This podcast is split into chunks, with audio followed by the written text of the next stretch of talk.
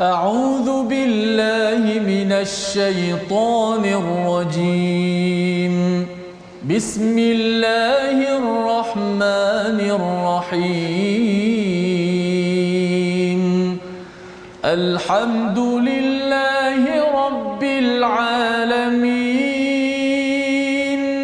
الرحمن الرحيم.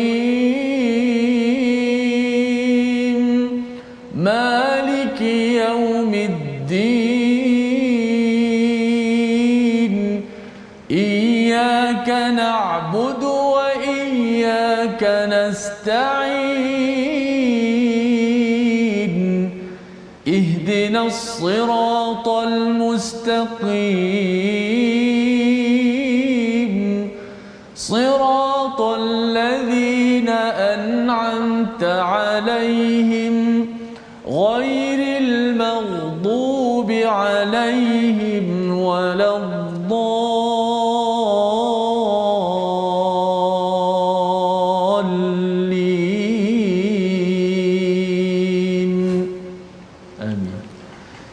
Warahmatullahi wabarakatuh. Alhamdulillah wassalatu wassalamu ala Rasulillah wa ala alihi wa man wala syada la ilaha illallah syada Muhammadan abduhu wa rasuluh. Allahumma salli ala sayidina Muhammad wa ala alihi wa sahbihi ajma'in. Amma ba'du. Apa khabar tuan-tuan dan puan yang dirahmati Allah sekalian? Kita bersyukur pada Allah Subhanahu wa taala pada hari yang berbahagia ini kita dapat meneruskan dalam My Quran Time baca faham amal dan kita berada dalam surah Al-Kahfi, surah yang amat menarik kerana ia adalah salah satu daripada surah panduan menghadapi cabaran akhir zaman dan kita berada pada waktu ini pada waktu yang genting untuk sama-sama kita memahami panduan hidayah Allah bagaimana menguruskan menguruskan keimanan agama kita bagaimana menguruskan harta bagaimana menguruskan ilmu bagaimana menguruskan kuasa. Empat kisah yang ada dalam surah al-kahfi dan hari ini kita menyambung dipimpin bersama Ustaz Tirmizi Ali. Apa khabar Ustaz Baik, Alhamdulillah. Safah apa khabar ini? Baik baik alhamdulillah ya kita bersyukur hari ini kita nak menyambung surah al-kahfi Betul. surah yang sebenarnya uh, mungkin uh, kalau katakan 5 tahun 10 tahun yang lepas saatnya tak biasa di kalangan uh, masyarakat di Malaysia ini tapi alhamdulillah uh, ke- kebelakangan ini lebih ramai yang membaca dan cuba nak memahami panduan bagaimana menghadapi cabaran akhir zaman dengan 110 ayat surah al-kahfi mari kita saksikan apakah ringkasan sinopsis halaman 297 pada ayat 28 hingga 31 kita akan melihat arahan untuk Nabi sallallahu alaihi wasallam dan juga kepada umat Nabi agar sentiasa membaca al-Quran bersabar menghadapi kaum fakir miskin dan menunjukkan bukti kebenaran hanya datang daripada Allah Subhanahu wa taala serta apakah ganjaran kepada mereka yang ikut kepada mereka yang tidak ikut Kemudian kita akan pergi kepada kisah kedua. Kisah kedua dalam surah Al-Kahfi, kisah pemilik dua kebun dan perumpamaan bagi orang kaya yang terpedaya oleh harta, pengikut dan orang miskin yang bangga dengan keimanan, dengan akidah yang dipegang. Bagaimana kita boleh ambil pelajaran bersama? Kita mulakan dahulu majlis kita pada hari ini dengan doa ringkas kita subhanakala ilmalana illa ma 'allamtana innaka antal alimul hakim. Rabbi zidni ilma ya Allah tambahkanlah ilmu untuk diri kami sendiri insya-Allah. Jadi kita sama-sama kita mulakan dengan ayat 28 hingga 30 dipimpin Ustaz Tirmizi Ali. Baik, terima kasih Fadil Ustaz Tuan Fazrul, penonton-penonton, sahabat-sahabat Al-Quran. Alhamdulillah kita bersyukur dan bertuah pada hari ini kita sekali lagi diberikan ruang dan kesempatan oleh Allah Subhanahu Wa Taala untuk mendalami, mengkaji, belajar surah Al-Kahfi eh, yang menjadi sunnah bagi kita untuk membacanya pada setiap malam ataupun hari Jumaat. Eh, mudah-mudahan surah yang kita sentiasa baca ini alhamdulillah my Quran time baca faham amal membawa misi ini membawa kepada tuan-tuan sahabat-sahabat termasuk sendiri saya sendiri sebenarnya sama-sama kita nak belajar pula babak-babak cerita-cerita dalam surah Al-Kahfi yang begitu menarik uh, sekali untuk kita belajar pengajaran-pengajaran yang terdapat dalam surah yang azim yang keberkatan ini insya-Allah. Baik, kita nak baca dahulu ayat yang ke-28 hingga 30 sama kita baca dengan uh, alunan uh, uh, jaharkah insya-Allah. Mudah-mudahan uh, kita dapat uh, menyempurnakan uh, tiga ayat pertama ini insya-Allah. A'udzubillahi minasyaitonirrajim. Bismillahirrahmanirrahim واصبر نفسك مع الذين يدعون ربهم العشي يريدون وجهه. ولا تعد عيناك عنهم تريد زينة الحياة الدنيا.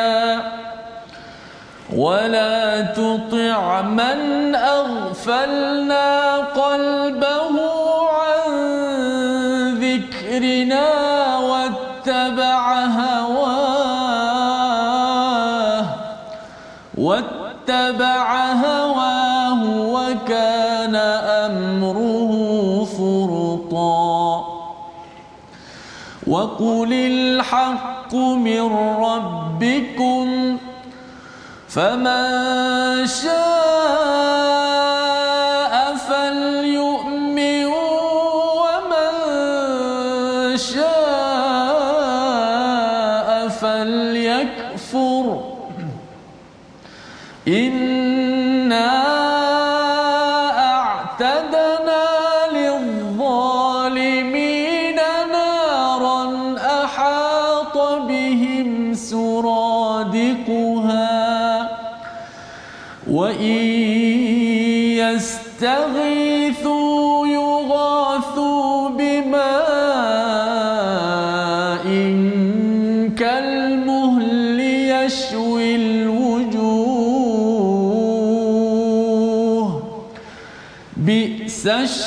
الشراب وساءت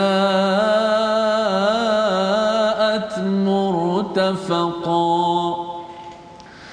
إن الذين آمنوا وعملوا الصالحات إنا لا نضيع.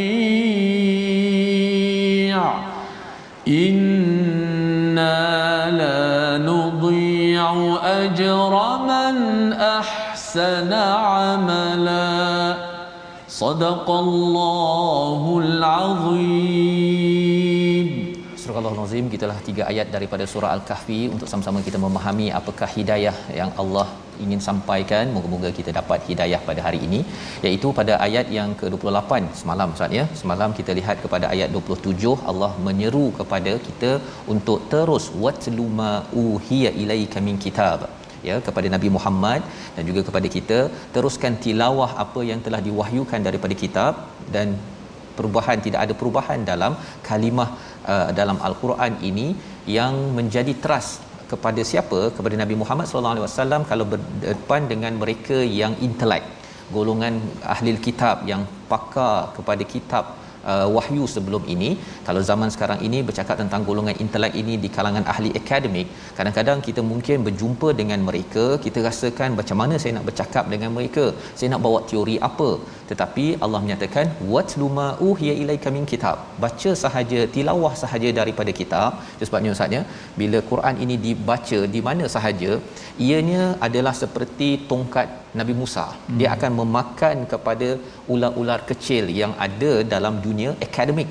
Kalau katakan kita bertemu dengan kumpulan elit bahagian akademik ataupun intelek sebagaimana seruan ayat 27 surah al-kahfi pada ayat 28 hari ini kita berdepan dengan nabi berdepan dengan kumpulan sosial elit ya kumpulan elit sosial pemimpin mereka yang berjawatan yang uh, pangkatnya tinggi. Maka apakah nasihat daripada Allah? Kalau intelek maka tilawah al-Quran. Baca Quran jangan rasa bimbang. Ikut sahaja silibus Quran ikut sahaja nanti kita akan bertemu dengan perkara-perkara yang yang uh, me, me, apa mengujakan ustaz ya. Dalam dalam dunia akademik tak kisah dalam dunia sains ke dalam dunia pengurusan ke sosiologi psikologi sains kemanusiaan sains fizikal tilawah sahaja silibus Quran yang sudah ada. Ini kepada golongan intelek ataupun akademik. Kumpulan yang berpengaruh yang ada kuasa Allah kata wasbir dan bersabarlah engkau wahai Muhammad bersama dengan mereka yang menyembah yang berdoa pada Tuhan mereka pada waktu pagi dan pada waktu petang.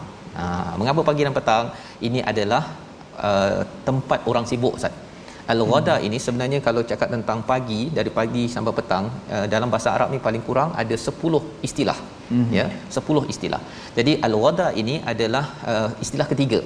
yang awal sekali fajar kemudian ada subuh uh, lepas fajar ada lagi satu istilah kemudian yang ketiga al-ghada sekitar pukul 9 pukul 10 ini masa orang mula bisnes biasanya hmm. masa orang mula bisnes al-ghada maksudnya ketika sibuk itu orang-orang yang bersama dengan nabi masih lagi mereka ini mengingat kepada Allah berzikir kepada Allah sambil buat kerja itu dia mengingat pada Allah Subhanahu Wa Taala. Wal ashi ketika waktu asar ataupun ketika nak petang itu waktu tutup kedai. Ha waktu tu orang datang berpusu-pusu nak beli sebelum kedai di ditutup. Apakah yang mereka buat? Mengapa mereka sentiasa menyeru kepada Allah yuridu nawajhah kerana mereka mengharapkan kepada wajhah ini maksudnya keredaan uh, pandangan daripada Allah kepada mereka jadi nabi diseru untuk bersama dengan mereka. Siapa mereka? Mereka ini mungkin bukan golongan elit. Mereka ni adalah Bilal bin Rabah contohnya. Salman Al-Farisi. Salman Al-Farisi ni ustaz dia adalah imigran orang yang berhijrah kalau di sini pendatang asing. Yang tak terkenal. Bilal ni kulit hitam. Ya hamba kemudian siapa lagi? Ada banyak lagi orang-orang yang ada. Kebanyakan mereka adalah orang-orang biasa. Bukan golongan elit. Jadi orang-orang elit itu orang-orang yang berpengaruh ada pangkat pada waktu di Mekah itu mereka kata kalau nak jumpa aku nak jumpa dengan Nabi Muhammad tapi uh, sila ketepikan orang-orang yang yang miskin-miskin ini. Ya mereka tak nak jumpa pasal mereka memandang hina kepada orang ini. Jadi Allah kata wasbir kamu hendaklah bersama dengan orang-orang ini jangan buang mereka. Jangan buang mereka kerana ini cara untuk kita menguruskan agama pada akhir zaman. Jangan pilih-pilih bulu. Kan? Kalau orang ni elit ada kelas ada nama selebriti okey saya akan bersama. Tapi kalau katakan dia orang biasa-biasa saya tidak mahu itu adalah fitnah kepada agama ia akan menjadi cabaran kepada kepada kita. Wala ta'du aynaka anhum turidu zinatal hayatid dunya. Ini adalah satu amaran daripada Allah kepada Nabi Muhammad. Jangan kamu palingkan kedua matamu inginkan kepada kesenangan kehidupan di dunia Nabi ya bila diingatkan perkara ini Nabi kan nakkan agama Ustaz ya diletakkan paling atas. Tetapi kerana Nabi ini adalah orang yang amat mulia Allah beri peringatan ini pasal kalau Nabi utamakan VIP contohnya. Ha, masuk masjid okey daripada 300 orang itu 30 orang VIP saja boleh duduk dekat masjid yang lain tu adalah orang biasa-biasa. Kalaulah Nabi buat begitu nanti orang akan cakap hmm, Nabi cakap kita sama rata tapi sebenarnya nabi ini mengutamakan VIP jadi orang akan rasa bahawa nabi meletakkan standard sama rata tapi dari segi akhlaknya tidak betul. Jadi ini adalah panduan yang penting. Kita jangan dalam masjid dalam dakwah jangan kita kita doa sama-sama. Jangan pilih bulu. Jangan pilih oh pasal dia ni VIP saya mesti utamakan dia. Nabi pernah ditegur dalam surah abasa iaitu sampaikan Abdullah bin Umi Maktum seorang yang buta OKU bila tidak diindahkan Nabi kerana Nabi sedang bercakap dengan pemuka Mekah pada waktu itu maka Nabi ditegur daripada langit. Kerana kerana tidak menghormati kepada OKU yang memerlukan perhatian daripada daripada Nabi. Wala tuti' man a'falna. Janganlah kamu beri perhatian taat kepada orang yang hatinya kami lalaikan. Istilah awfalna ini kami lalaikan kerana apa kerana orang-orang ini dia tidak indah kepada Allah Subhanahu Wa Taala. Jadi Allah sampaikan sampai tutupkan lalaikan hati mereka tak layak diingati tak perlu diberi perhatian. Allah kata wala tuti' jangan taat itu salah satunya ialah jangan beri perhatian. Disebabkan apa?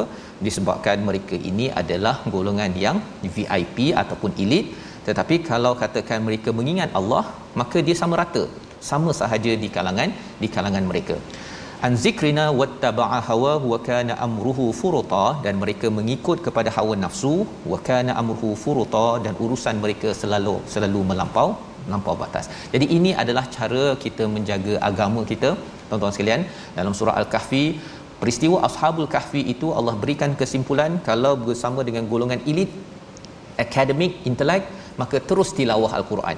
Jangan rasa kita hmm, saya ni tak pandai, saya ni tak ada hujah, saya ni nak cakap apa ya? Tengok saja al-Quran apa Quran cakap, bacakan. Dan kalau dalam ayat 28 ini kita sama-sama sama rata. Saya sebagai pentadabbur ke Ustaz Tirmizi Ustaz ya, kita sebagai qari sama aja. Semua sama dan tidak ada perbezaan saya VIP ke kan ataupun orang ini kalau siapa datang awal dia dapat tempat untuk bersama-sama beribadah kepada Allah Subhanahu Wa Taala. Ini penting agar kita jangan mewujudkan kasta-kasta dalam beragama. Ini adalah satu perjuangan Nabi. Awalnya memang yang menentang perkara ini siapa? VIP. Nah, VIP tak suka lah Ustaz. Pasal dia kata, "Eh, aku sepatutnya datang lambat pun aku ada tempat." Kan? tak boleh cop-cop ya ini agama ini bukan agama cop ya ini adalah agama yang sama rata semuanya Allah tawarkan pada ayat 30 nanti untuk mendapat syurga. Jadi orang-orang yang uh, tak nak layan pada nabi biasanya kalau orang jual kereta ke jual barang ustaz ya orang tak nak beli kita bagi offer. Eh tak apalah kita bagi diskaun kan? Tak apalah tak apa saya bagi diskaun tetapi bagi nabi diajarkan pada ayat 29 waqulil haqqu mir rabbikum kebenaran datang daripada Tuhanmu. Siapa yang nak beriman silakan kan? Siapa yang waman syaa fal yakfur ya? Ada yang nak kufur kufur. Inna a'tadna. Nabi tak bagi offer tuan-tuan. Ustaz ya? Nabi tak bagi tawaran uh, tak apalah kalau macam tu saya kurangkan sikit awak jadi saya layanlah awak sikit. Tak ada. Nabi bagi amaran inna a'tadna lizzalimina naran ahata bihim suradiquha sesungguhnya kami menyediakan untuk orang yang zalim itu uh, balasan nara neraka yang bergejolak ya. Seperti kalau kita surah di kuha ini adalah seperti kemah yang tidak ada atap tidak ada atap. Jadi bila tidak ada atap ada api tersebut wa in yastaghisu bila api itu turun ya seperti hujan dia akan mengena kepada kepada uh, wajah mereka ya. Amat panas istilahnya bima inkal muhliyashwil wujuh. Ya seperti air seperti air yang seperti minyak minyak yang likat ataupun yang pedih ataupun istilah muhli ini juga seperti tembaga ustaz ya. Yang amat likat yang amat panas uh, ataupun kalau seperti nanah yang amat busuk akan kena kepada wajah mereka dan ia juga akan pergi kepada mulut mereka menjadi minuman yang paling teruk wasaat murtafaqa dan ini adalah tempat berehat. Ha istilah murtafaqa tu sepatutnya berehat. Tapi ini adalah wasaat murtafaqa. Kerana apa? Kerana orang-orang ini adalah golongan elit VIP yang sombong. Nah itu sebabnya dalam Islam kita tak benarkan untuk ada wujud budaya menyombongkan memberi orang VIP sombong. Nah ya, tidak dibenarkan. Di tempat kerja mungkin kita ada VIP ustaz ya. Antara hubungan cikgu pelajar. Kadang-kadang cikgu lebih tinggi daripada murid masuk masjid masuk dakwah tidak ada VIP semuanya sama sahaja dan inilah yang Allah nyatakan kerana apa tawaran untuk mendapat ganjaran daripada Allah ini disampaikan pada ayat yang ke-30 sebagai satu ayat yang kita ingin ulang bersama. Silakan Ustaz kita. ayat 30 Ustaz. Baik, kita baca ayat 30 berkenaan dengan orang-orang yang beriman dan beramal soleh bahawa uh, ini pahala tidak akan disisirkan oleh Allah Subhanahu wa taala. Auzubillahi minasyaitonir rajim. Innal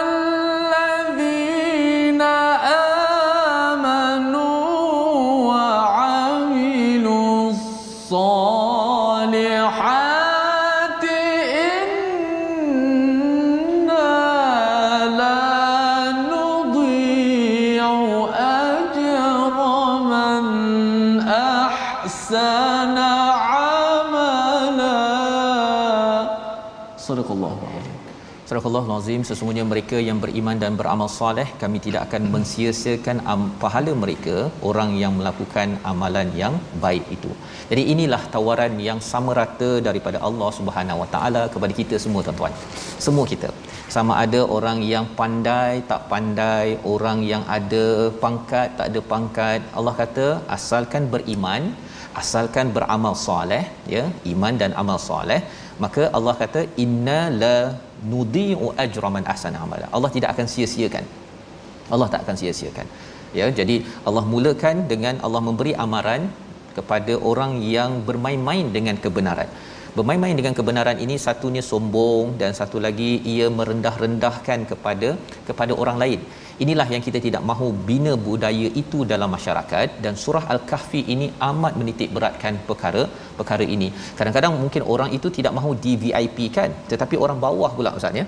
Orang bawah pula yang mengangkat yang siap letakkan lagi itu ini dan kalau orang atas itu minta maka orang atas itu pun dia kena baca surah al-kahfi ini dia tahu bahawa kalau saya minta lebih-lebih nak saya di dihormati lebih-lebih nanti di sini dapat lebih di sana akan dapat satu azab muka itu akan di diletakkan dengan air seperti minyak yang panas. Pasal apa? Pasal nakkan dihormati melampau-lampau padahal bukan itu yang diperlukan pada kehidupan ini. Yang diperlukan adalah bagaimana saya orang VIP lebih banyak lagi beriman kuatkan iman bina orang yang beriman dan banyak lagi berbuat amal soleh. Tolong kepada orang bawah. Tolong mudahkan urusan bukan lagi me- menyusahkan.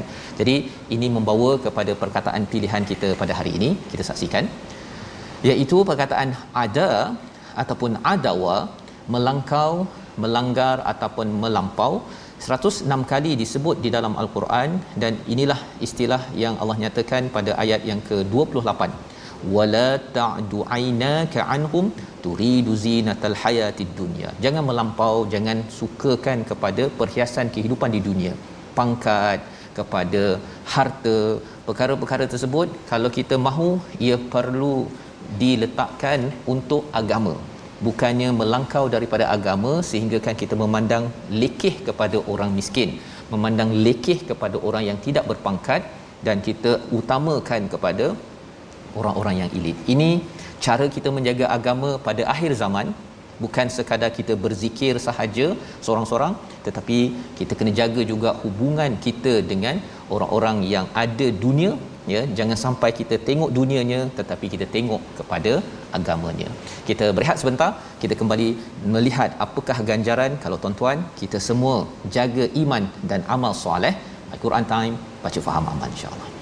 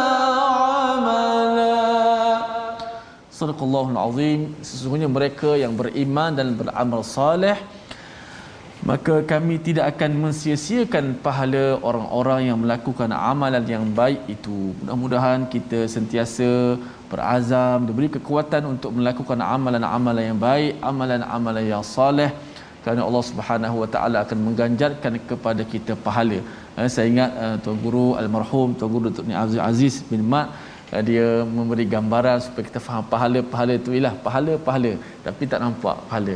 Uh, ibaratkanlah pahala seperti duit. Uh, duit di hari akhirat nanti dalam syurga nanti nak membeli nanti Safas katanya beli dengan duit, duit. tapi beli dengan pahala. Hmm. ibaratnya. Mana nak, nak dapat makam yang tinggi barang yang baik.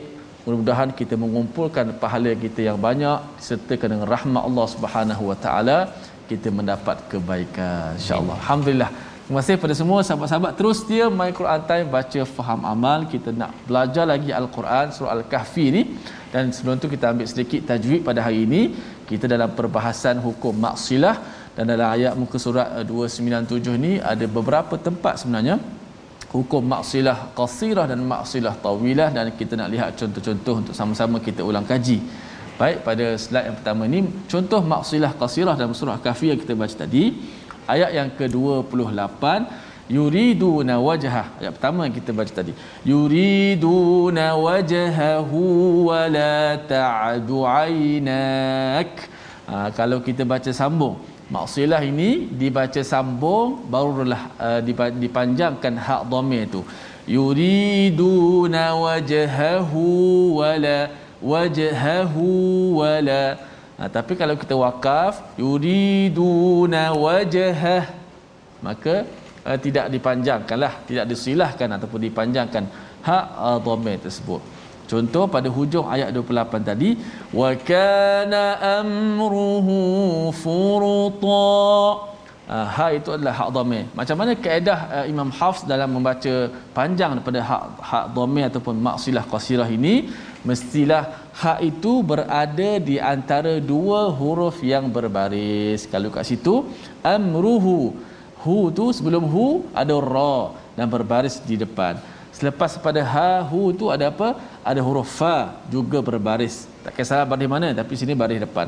Maka kaedahnya Imam Hafs apabila huruf ha dhamma itu berada di antara dua huruf berbaris maka dipanjangkan hak dhamma tersebut. Wa kana amruhu furuta gitu. Kemudian ayat yang ke-34 wa kana lahu thamar wa kana lahu thamar Ha, tengok ha itu berada di antara dua huruf yang berbaris. Itu contoh maksilah qasirah. Kita lihat contoh maksilah tawilah dalam ayat yang akan kita baca nanti juga pada ayat terakhir itu ayat 34. Yuhawiruhu ana aktharu minka mala. Wa huwa yuhawiruhu ana. Ha, dibaca hu tu dibaca bukan lagi dua harakat tetapi dibaca empat dan lima. Kenapa? Ha, selepas hak dhamir itu ada huruf hamzah. Dia juga termasuk dalam kaedah mad jaiz munfasil yang penting ha dhamir itu berada di antara dua huruf yang berbaris ha, kalau selepas ha itu ada hamzah akan dipanjangkan ha, dengan kadar empat ataupun lima harakat ketika wasal wallahu taala a'lam Terima kasih ucapkan ya pada Ustaz uh, Tirmizi berkongsi tadi maksilah qasirah kan ya. Yeah. Maksilah qasirah dan ini sebagai satu ilmu untuk kita membaiki lagi ya amal kita membaca Quran Ustaz ya. Allah hmm. cakap tadi ayat 30 orang yang beriman dan beramal soleh ya uh, inna la nudhi'u ajra man ahsanu amala ya. Allah tidak akan sia-siakan. Walaupun kecil ustaz ya. Yeah. walaupun sikit pun Allah tidak sia-siakan tuan-tuan belajar untuk baiki lagi sikit demi sedikit orang lain tak tahu apakah kemajuan kita bersama al-Quran. Kan? Bagaimana Allah memuji tadi pada ayat 28 ingat Allah pagi petang pagi petang ini maksudnya terutama waktu sibuk kita masih ingat Allah dengan Quran. Tuan-tuan baca ya. Kemudian kita berzikir kita buat apa-apa. Amal soleh itu iman kita beriman ya dengan Quran ini kita baca. Dan amal soleh itu kita buat kerja. Masak ke bekerja di pejabat ke tapi masih lagi uh, menaruh zikirnya kepada Allah Subhanahu taala Allah akan terus membalas dengan ganjaran dan ganjaran Allah ini menarik dan hebat-hebat ustaz ya. Bukan yeah. bagi murah-murah punya betul. Nak tahu murah ke tak murah kita baca ayat 31 hingga ayat 34 silakan oh, ini ganjaran ustaz eh? Ganjaran. Insyaallah memang betul-betul punya ni. Okey, baik jom kita baca ayat 31 dan 30 hingga 34 untuk kita mengetahui apakah ganjaran bagi orang-orang yang beramal soleh dan dengan syarat dia beriman insya-Allah. Auzubillahi minasyaitonirrajim. أولئك لهم جنات عدن تجري من تحتهم الأنهار يحلون فيها يحلون فيها من أساور من ذهب ويلبسون ويلبسون ثيابا خضرا من سندس واستبرق. متكئين فيها على الأرائك نعم الثواب. نعم الثواب وحسنت مرتفقا. واضرب لهم مثلا الرجلين جعلنا لأحدهما جنتين. جعلنا لأحدهما جنتين. وحففناهما بنخل وحففناهما بنخل وجعلنا بينهما زرعا. كلتا الجنتين آتت أكلها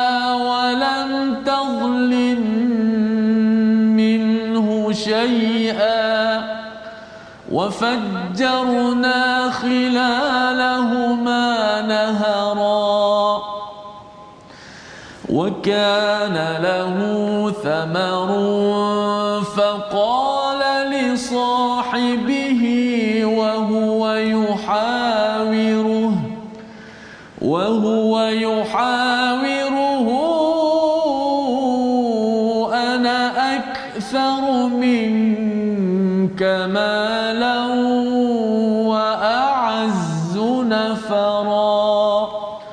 صدق الله العظيم Surah Al-Azim ayat 31 hingga 34 ayat 31 ini menerangkan apakah perkara mahal-mahal ustaz ya yang kita tadi dapat ganjaran dapat pahala yang banyak-banyak itu adalah untuk dapat rahmat Allah itu yang paling mahal dan dengan rahmat Allah itu di syurga jannatu adnin tajri min tahtihimul anhar iaitu di syurga itu ada kebun-kebun dan di bawahnya itu ada air. Uh, ada air sungai. Yuhallawna fiha min asawir. Ya kita tengok air tadi di bawah Ustaz ya. Bagi orang yang yang sombong tadi air datang daripada atas air datang daripada atas dan air itu kalmuhli seperti minyak yang ataupun uh, te, tembaga yang cair yang panas yang masuk ke mulut dia dan ia adalah minuman yang paling teruk. Wasaat murtafaqa tempat yang paling-paling teruk untuk di, dijadikan tempat ber, berehat ataupun tempat ber, bercuti. Maka pada ayat 31 ini Allah menyatakan tentang orang yang terus beriman beramal soleh walaupun orang tak nampak walaupun mungkin dia bersama dengan orang-orang yang miskin tidak elit tetapi dia jaga. Jangan sampai saya ni sombong dan membuatkan orang lain sombong maka yang pertama dapat syurga. Yang dalam syurga ini yuhallauna fiha min asawir. Dia dapat dihiasi dengan uh, gelang-gelang daripada emas ustaz gelang-gelang daripada emas. Ya, saya ketika membaca ayat ni saya rasa ini orang perempuan punya ke kan. Tapi bila disemak balik orang perempuan, orang lelaki pun. Hmm. Kalau kita tengok dalam cerita-cerita di movie ke ataupun raja-raja dahulu kan, dia ada macam-macam dekat tangan dia tu, yeah. ya. Dan kalau zaman sekarang ini mungkin kalau kita tak pakai gelang Ustaz ya. Tapi kalau kita tengok ada orang pakai jam. Hmm. Ha kan, dia pakai jam, dia bila tengok jam dia, ya saya tak pakai jam Ustaz kan. Tapi ada orang yang pakai jam, saya ada tanya seorang tu, jamnya harganya 30000 kan? Ha, jadi bagi dia ialah itu satu satu um, kepuasan pada dia. Hmm. dan mungkin fashion sekarang pakai jam ya. Tetapi bagi orang yang jadi raja fashionnya ialah dia bukan pakai jam. Dia pakai dengan jam daripada emas bersalutkan permata. Contoh begitu ini adalah ganjaran bagi mereka yang beriman beramal beramal soleh. Wayal basuna thiyaban khutram ya. Dipakaikan pada mereka uh, pakaian hijau daripada sutra halus dan sutra yang tebal. Ha, sutra, tuan-tuan pernah tengok sutra? Kan? Biasanya ini untuk orang perempuan lah kan? Orang lelaki tak dibenarkan pakai sutra dalam dalam agama ini. Tetapi sutra mahal dan ianya ada yang halus sundus dan istabrak ini istilah yang diambil daripada farsi ya? Dan ada beberapa istilah dalam surah al-kahfi ni pasal farsi pasal Farsi salah satu tokoh yang akan keluar nanti adalah Zulkarnain yang amat didambakan oleh orang-orang Yahudi dan surah Al-Kahfi ini adalah antara soalan yang ditanyakan oleh orang Yahudi. Jadi bila dicampur-campurkan perkataan yang asalnya daripada Farsi masuk ke dalam uh, bahasa Arab Quran, dia menyebabkan orang Yahudi yang dengar surah ini ustaz ya, dia akan terimbau balik kepada zaman Zulkarnain yang menyebabkan orang-orang Yahudi boleh kembali balik ke Palestin. Ini sejarah ya dari segi sejarah. Maka pakai pakaian daripada sutra halus warna hijau dan sutra tebal. Mungkin kita tak pakai ustaz ya, tak mm-hmm. pakai. Tapi zaman sekarang kalau orang pakai baju kan kalau orang lelaki lah kalau orang perempuan dia suka sutra. Betul. Tapi kalau orang lelaki pun kadang-kadang kalau buat baju pun dia nak pilih uh, bahan yang cantik, lembut, yang lembut kain kan, sedap. yang kain sedap istilahnya ya. Jadi bila sampai di syurga kita nak juga kain sedap. Kan? Kita nak jaga kain sedap dan kain sedap yang diizinkan diberikan adalah kain sedap yang amat mahal. Sundus wa istabraq. Dan apa yang dibuat? Muttaqiina fiha alal araik. Iaitu kita nyenggeng ustaz ya? Nyenggeng dekat atas tempat sofa dia. Araik ini pelamin-pelamin sofa yang indah-indah macam dekat uh, istana-istana tu. Yeah. duduk situ sambil kita tengok ke atas tengok relax je kan muka kita pandang ke atas itu sama macam dalam ayat 29 orang yang diberi azab pandang ke atas dia dapat air seperti minyak yang menggelegak sampai ke mulut. Tetapi bagi orang di syurga dia duduk menyenggeng gitu dia tengok kepada keindahan. Kerana apa? Dah tak payah bekerja dah. Tak payah bekerja. Bila kena bekerja kerjanya adalah di sini tuan-tuan. Tuan-tuan dengar Quran time baca Quran lepas ni nak masak ataupun nak solat kita bekerja di sini sahaja 60 70 80 tahun. Di sana kita buat apa Ustaz menyenggeng relax saja. Dan Allah kata ni'mat thawab wa hasunat murtafaqa. Inilah sebaik-baik pahala tempat berehat yang sebaik-baiknya. Dah cakap beza di antara di antara dua darjat itu tadi di akhirat rupanya ada cerita dua darjat di dalam ayat seterusnya ayat 32 kita baca sekali lagi untuk kita dapat macam mana Allah transitionkan kepada kisah di dunia antara dua darjat ayat 32 Ustaz. Masya-Allah Allah Subhanahu Wa Taala sangat mengetahui maha mengetahui kita ni uh, bukan sekadar uh, seronok suka pula kepada barang-barang perhiasan maknanya Allah Taala uh, taklah beritahu ini kamu beramal soleh masuk syurga tapi Allah sebut juga nikmat ni dan syurga sebenarnya membangkit semangat kepada kita itulah manusia fitrahnya suka kepada perkara yang baik insya-Allah. Oh, ini cerita lain pula sah. Ha nak masuk lain. Oh, okey. Antara dua darjat pula. Okey. Hmm. Wadrib lahum ayat 32 kita baca sikit. Auzubillahi minasyaitanir واضرب لهم مثلا رجلين جعلنا لأحدهما جنتين من أعناب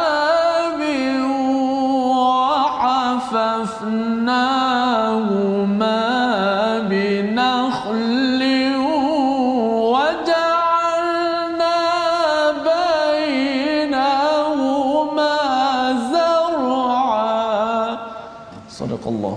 Surah Al-Azim ayat 32 dan 33 Allah membawakan kisah dua orang pemuda. Seorang pemuda yang ada dua kebun dan kebunnya ini penuh dengan anggur, penuh dengan anggur. Jannataini min a'dab.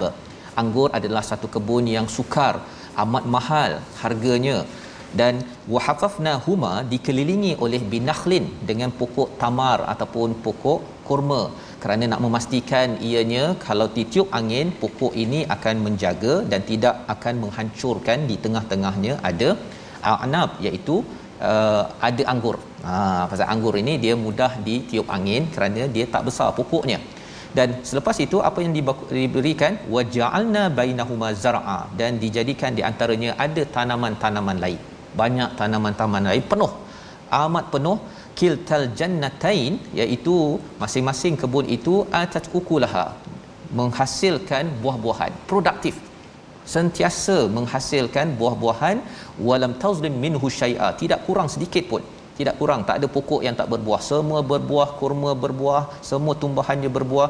Wa fajjarna khilalahuma nahara dan ada saliran air di tengah-tengahnya ada sungai Maksudnya ini adalah satu aset yang amat berharga yang Allah beritahu iaitu pemuda ini ada ada kekayaan. Ada kekayaan. Tetapi apakah yang berlaku bila dia ada kaya tersebut? Ya, bila ada saliran, bila ada kebun yang menghasilkan hasil pada setiap masa, wa kana lahu thamar, ada hasilnya buah-buahan, dia jumpa kawannya yang seorang lagi yang beriman, ya dia kata pada kawannya wa huwa yuhawiruhu dia berborak-borak borak-borak borak-borak salah satu boraknya ustaz ya mm-hmm. dia cakap sebenarnya aku ni ada lebih daripada engkau harta dan aku ni lebih banyak pengikut Ha, dia borak-borak banyak-banyak boraknya tu sambil-sambil dia cakap kamu uh, ketika kahwinkan anak kamu tu uh, berapa orang datang ni? Lima oh. orang. Ha, saya hari tu baru 2000 lah nak buat sekali lagi.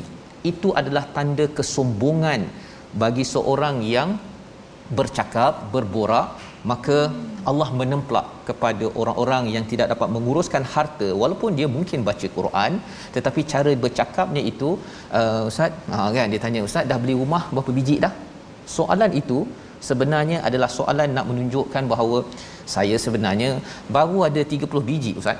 Kalau itu dikeluarkan tanda seseorang itu tidak dapat menguruskan hartanya dengan jalan agama.